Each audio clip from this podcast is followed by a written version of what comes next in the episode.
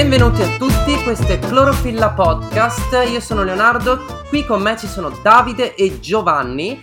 Il tema della puntata sarà sulle comunità energetiche e Giovanni è un esperto dell'argomento e ne parlerà con noi qui su Clorofilla Podcast. Ciao ragazzi. Ciao Giovanni, grazie mille. Guarda, ti introduco in maniera le- lievemente più approfondita dicendo semplicemente che sei un ingegnere, sei comunque un attivista eh, climatico, hai fondato insieme ad, altri, ad altre belle persone un gruppo che si chiama Ci sarà un bel clima, insomma vi occupate anche di divulgazione, sei, sei attivo online su, su, questo fronte, ma anche non solo online, anche su, sul territorio, vedo che fai diverse cose, insomma non stai con le mani in mano, ti abbiamo voluto coinvolgere coinvolgere appunto per parlare di comunità energetiche, ma so che comunque tratti, tratti diversi argomenti più o meno tecnici legati al cambiamento climatico, proprio perché vedo, vedevo spesso nella mia bolla social parlare di questo argomento, comunità energetiche, comunità energetiche. Sono anche andato sul sito del GSE e vedo che sì, non è un, un neologismo fondato chissà da chi, ma effettivamente esiste tutta una misura, tutte delle misure, delle norme che regolamentano questo tipo di eh, iniziative e volevo onestamente capirne un po' di più. Quindi avevamo pensato di, di contattarti. Ottimo, allora proviamo a essere utili, dai. Proviamo a sviscerare questo, questo argomento. Eh, cosa ci puoi dire, Giovanni, sulle comunità energetiche? Di che cosa si tratta? Delle comunità riunite per produrre energia? Vado a, a tentativi. Allora, sì, io eh, vi parlerò dell'idea di comunità energetica fotovoltaica, perché è la dimensione che ho approfondito io, non come professionista, ma come hobbista nel nella divulgazione e nell'approfondimento di questi temi. Quindi, naturalmente ci sono persone assolutamente più preparate di me, però posso dire di aver grosso modo inquadrato la situazione e ehm, sono reduce da una prima scornata contro eh, il muro del non essere riuscito a creare adesso una comunità energetica. Sicuramente non molliamo, un'idea che mi piace molto e anche sono circondato da persone che sono interessate e mi stanno aiutando nel creare questa cosa. Allora, vi spiego rapidamente come funziona. Il fotovoltaico ha un problema, il problema del produrre in determinate ore del giorno. E questo non è un problema trascurabile perché in queste ore uno deve condensare i propri consumi domestici se vuole avere un reale beneficio economico dall'installazione del, dei pannelli fotovoltaici altrimenti deve eh, contare sull'incentivazione della vendita di questa energia a qualcun altro.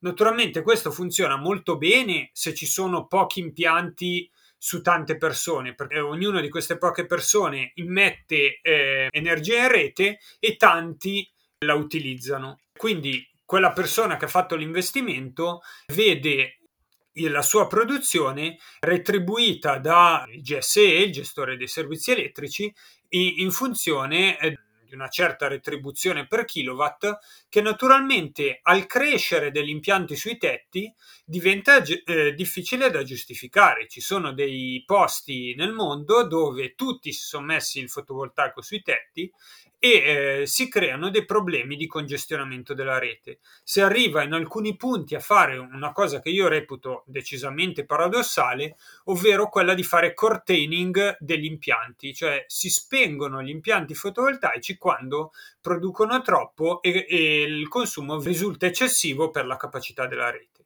Mi ricorda la stessa cosa che si faceva con i pannelli solari termici. Io mi ricordo a casa di mia nonna che aveva il solare termico, per scaldare l'acqua di casa spesso bisognava coprirlo. Esatto, o, o buttare via, cioè o comunque far andare, far andare l'acqua calda o non so, insomma, eh, se si produceva troppa acqua calda, quindi bisognava in qualche modo spegnerli, farli, farli smettere. Esattamente, poi il solare termico eh, ha un problema di dispacciabilità ancora più grande rispetto a quello del dell'energia elettrica perché gli utilizzi dell'acqua calda in una casa sono abbastanza pochi. Certo. Quindi eh, l'energia elettrica, io per adesso eh, ho una casa totalmente elettrica, la uso per caricarci le macchine. Però può capitare che un giorno uno non abbia la macchina da caricare, capito? Quindi sì. quel giorno lì eh, la metti in rete la metti in rete e eh, il giorno che la metti in rete il GSE decide di non incentivare più la tua immissione in rete, questi soldi eh, non li stai, cioè non stai sfruttando il tuo impianto, non stai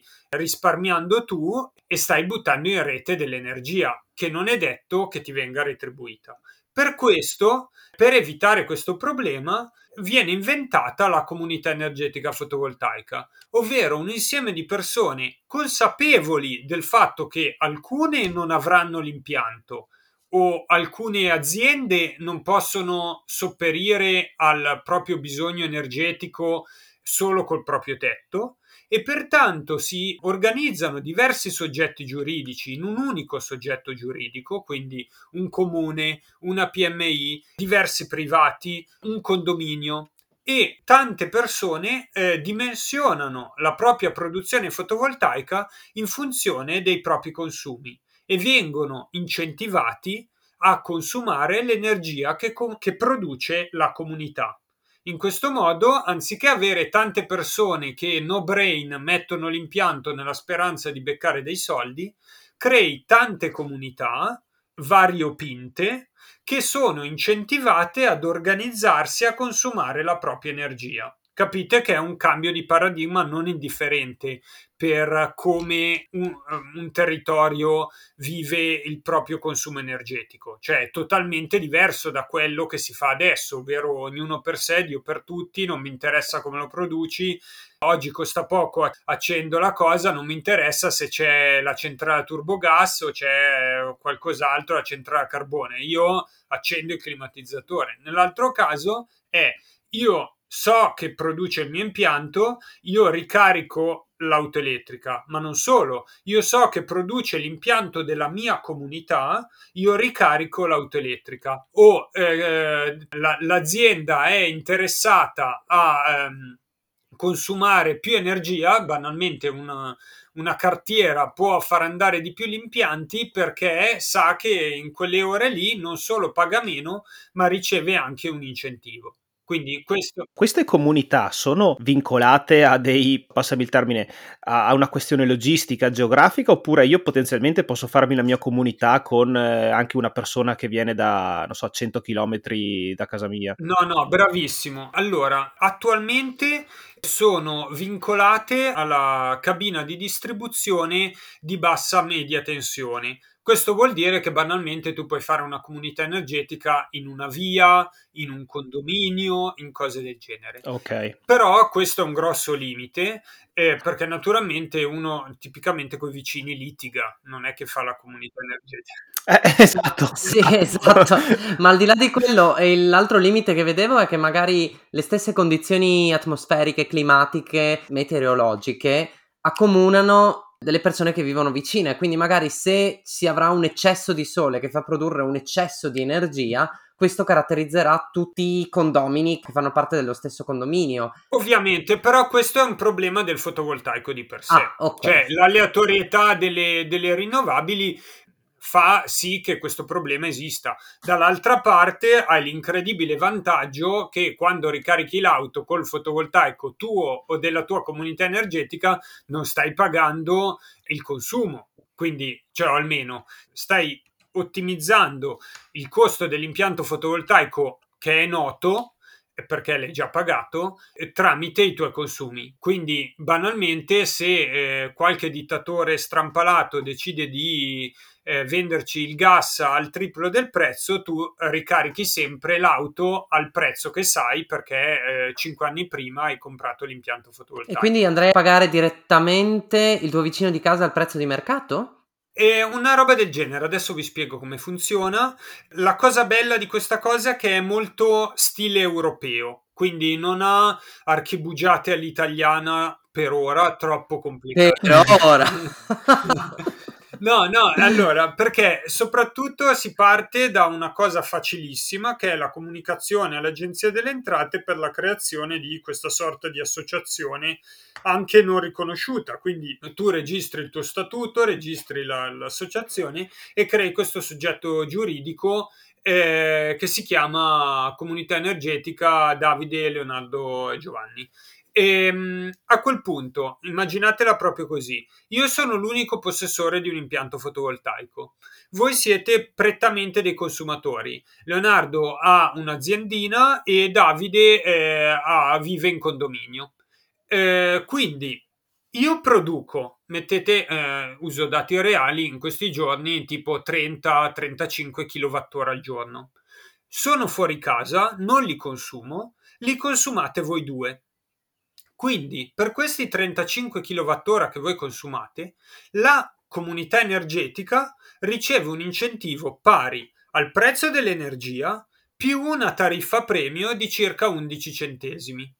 Quindi 30 eh, kWh significa che in questi giorni sono circa 6 euro di rimborso dell'energia che comunque voi pagate tramite le vostre bollette con il vostro fornitore normale, più 11 centesimi. Questi vengono dati alla comunità che nel suo statuto avrà le regole per ridistribuire questo, questi soldi che si vede arrivare dal, dal, dal gestore dei servizi elettrici. Quindi a ogni sei mesi si potrà fare, che so, la festa della bolletta dove diciamo che io prendo 15 centesimi per ogni kilowattora, voi prendete gli altri 15 e 15 e alla fine ogni tot ci rivediamo in, ta- in tasca a rientrare dei soldi derivanti unicamente dal fatto che io mi sia messo l'impianto fotovoltaico sul tetto.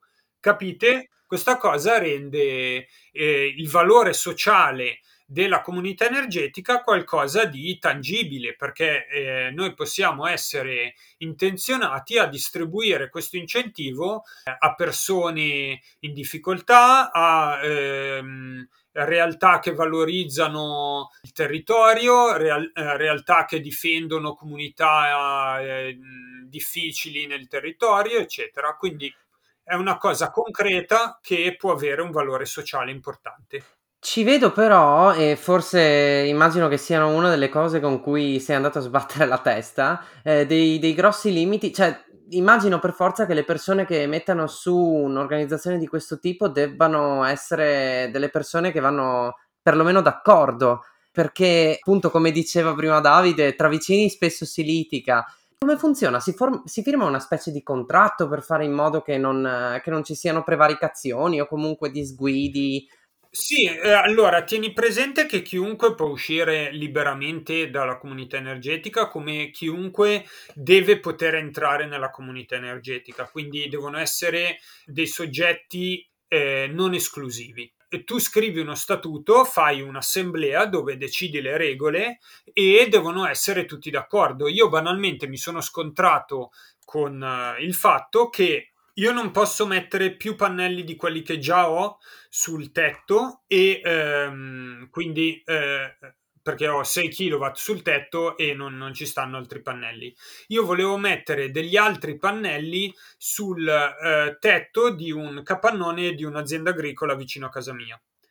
Il proprietario dell'azienda agricola nonostante gli abbiamo spiegato 50 volte che lui aveva solo vantaggi, che pannelli li avremmo pagati noi, eccetera, lui eh, voleva che noi gli pagassimo un affitto del tetto. Al che gli abbiamo detto: va bene, ti paghiamo il 5% di quello eh, del come dire, del totale del, del giro di soldi che genera l'impianto sul tuo tetto non, visto che lui non, met- non, metteva un centesimo, non doveva fare niente, secondo me il 5%, eh, parliamo di qualche centinaio di euro all'anno, era già un qualcosa di interessante perché in più lui si sarebbe beccato l'energia incentivata e tutte le cose, capito? Quindi e, e lui fa: Ma come il 5%? E, allora io non sto neanche a farmi bucare il tetto, ma è l'energia gratis, non paghi i pannelli. Eh, ma allora io piuttosto mi metto io i pannelli e me li pago io, capito? Cioè, eh, cioè, eh, che, che, difficile. Eh, ho scritto uno status su Facebook dicendo: Minchia, che difficile fare le cose, cioè, è proprio ti cadono le braccia. E, dall'altra parte è molto più facile se un comune si rende parte attiva in tutto questo, mette a disposizione i propri tetti, vince un bel appalto pubblico che gli fa mettere il tetto su, cioè gli fa mettere i pannelli sul tetto della palestra e così eh, quando la palestra ha bisogno dell'energia, magari per eh, il riscaldamento a pompa di calore d'inverno, e, e, l'energia viene autoconsumata dalla palestra e la comunità energetica non sa neanche che esistano quei pannelli. Però in estate quella palestra che magari è chiusa ad agosto può far andare a, a prezzo incentivato i climatizzatori di tanti vicini, quindi eh, questa cosa potrebbe determinare la vivibilità in condizioni climatiche sempre più stressanti di eh, interi quartieri, magari in zone urbane o periurbane. Quindi capite che eh, questa cosa eh, può essere eh, non solo un incentivo a mettere pannelli dove l'autoconsumo non avrebbe senso, ma eh, anche a eh, dare eh, una resilienza, permettetemi questa parola abusata, a delle, dei territori che altrimenti eh, già nel prossimo futuro saranno minacciate da ondate di calore, eccetera, perché comunque eh, cioè, la climatizzazione è una cosa importante mm-hmm. e non possiamo dipendere dalle centrali a turbogas per fare climatizzazione, perché è autenticamente un, un cappio che ci si eh, taccherebbe al collo. Certamente, certo. No, voler essere un po' ottimisti, diciamo che nella, insomma, nel, nell'essere realisti ci sono chiaramente delle difficoltà. Voler, voler, essere un po' ottimisti ci sono comunque anche delle opportunità di appianare queste divergenze, laddove magari il vicino ti sta sulle scatole per X motivi, magari anche semplicemente l'aspetto economico, quindi il fatto che tu e lui potete eh, effettivamente risparmiare e fare, andare a fare, insomma, a, a, fare una cosa che vi porta un vantaggio concreto, economico, e magari potete appunto appianare le divergenze che c'erano prima e andare d'accordo proprio in virtù della, della convenienza di tutta questa cosa. Quindi eh, se da un lato si parte da una situazione dove magari il vicinato è un po' parlo di vicinato, ma anche semplicemente del fatto che t- tra di noi siamo tutti abbastanza individualisti, questa cosa può effettivamente avere un ruolo di comunità, andare a creare quindi eh, dei legami tra le persone che eh, insomma vanno a creare qualcosa, qualcosa di, di, utile insieme. E, insomma, dai, ci, ci, sono anche delle belle opportunità, secondo me, delle, delle occasioni. No, no, eh, secondo me è, è un'opportunità eh, veramente incredibile anche eh, proprio per questo. Cioè, banalmente, pensate che senso potrebbe avere, anzi, che senso ha agli impianti fotovoltaici condominiali che fanno adesso, dove eh, ognuno ha il suo impiantino da 3 kW sul tetto e, e quello che, che, butta in eccesso eh, finisce in rete. Pensate che differenza invece avere un plesso condominiale con un grosso impianto sul tetto in cui ogni consumatore può autoconsumare la produzione del, del proprio impianto, capite? Eh, eh, cioè dell'impianto collettivo. Capite che questo modo di affrontare la cosa è assolutamente più una visione più comunitaria rispetto a dire ah io ho il mio impiantino, io non lo voglio perché mi buca il tetto, io non ho capito come funziona, anzi io ti metto un pannello sul tuo tetto, eccetera, litighiamo. Cioè, una cosa con dei possibili benefici e anche eh, perché distribuisce un vantaggio su tutti, non solo su chi ha l'impianto o solo su chi consuma. Ma sai, poi sarò anche un po' ingenuo in quello che sto per dire, però anche solo il fatto di poter effettivamente mandare a quel paese quei senza fare nomi, dittatori che si svegliano dalla mattina alla sera e decidono di complicare, per usare un eufemismo, la vita di milioni di persone, mandarli letteralmente a quel paese e dire senti tu fai quello che vuoi, noi qua l'energia ci arrangiamo, è una bella soddisfazione, mi verrebbe da dire. No, eh, guarda, io eh, sto godendo come un riccio, negli ultimi, negli ultimi 3-4 anni ho dedicato il mio impegno a far mettere pannelli fotovoltaici a tutti i parenti che mi hanno ascoltato e non se ne è pentito nessuno. Eh, noi abbiamo un'autonomia in questi mesi dell'85% dell'energia che consumiamo viene dal nostro tetto e, e quindi l'idea di affrontare questo periodo senza questo conforto veramente mi, mi, mi destabilizza, no? Eh, perché sento di, di averlo veramente messo in quel posto a qualche stronzo.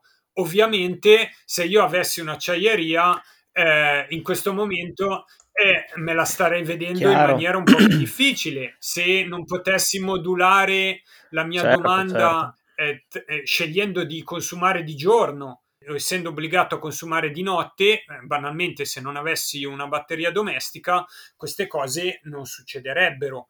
Quindi eh, il fotovoltaico non è una panacea, però è sicuramente una figata. Eh.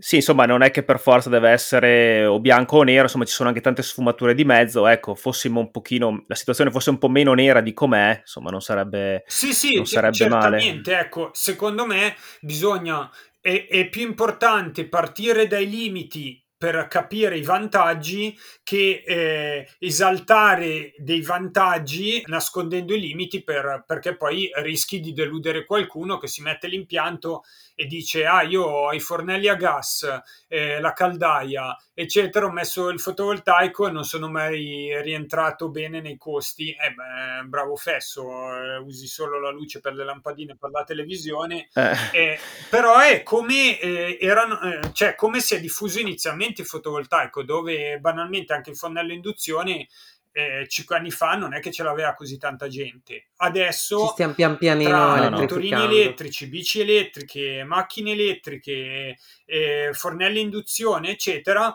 eh, veramente si può sfruttare bene quello che, che, regala il proprio tetto, cioè regala quello che permette di produrre il proprio tetto eh, e quindi c'è tanta roba. Eh, la comunità energetica rende tutto questo ancora più funzionante, con un maggiore valore sociale e qualcosa da... cioè, su cui non, non posso arrendermi almeno io al, al, al capannone del mio vicino. Va bene, spero di essere stato chiaro. Assolutamente sì, sei stato limpido Giovanni. Sei stato chiarissimo Giovanni, ti ringraziamo davvero. Faremo l'episodio 2 per sapere del nuovo capannone. Dai, va bene. Domenica facciamo una bella festa tra tutti i vicini, una cena in giardino e ne parliamo ancora, vediamo, vediamo di trovare alternative. Che bello, ottimo. Grazie Giovanni, ciao, alla prossima. Ciao, ciao ciao. Ciao ragazzi.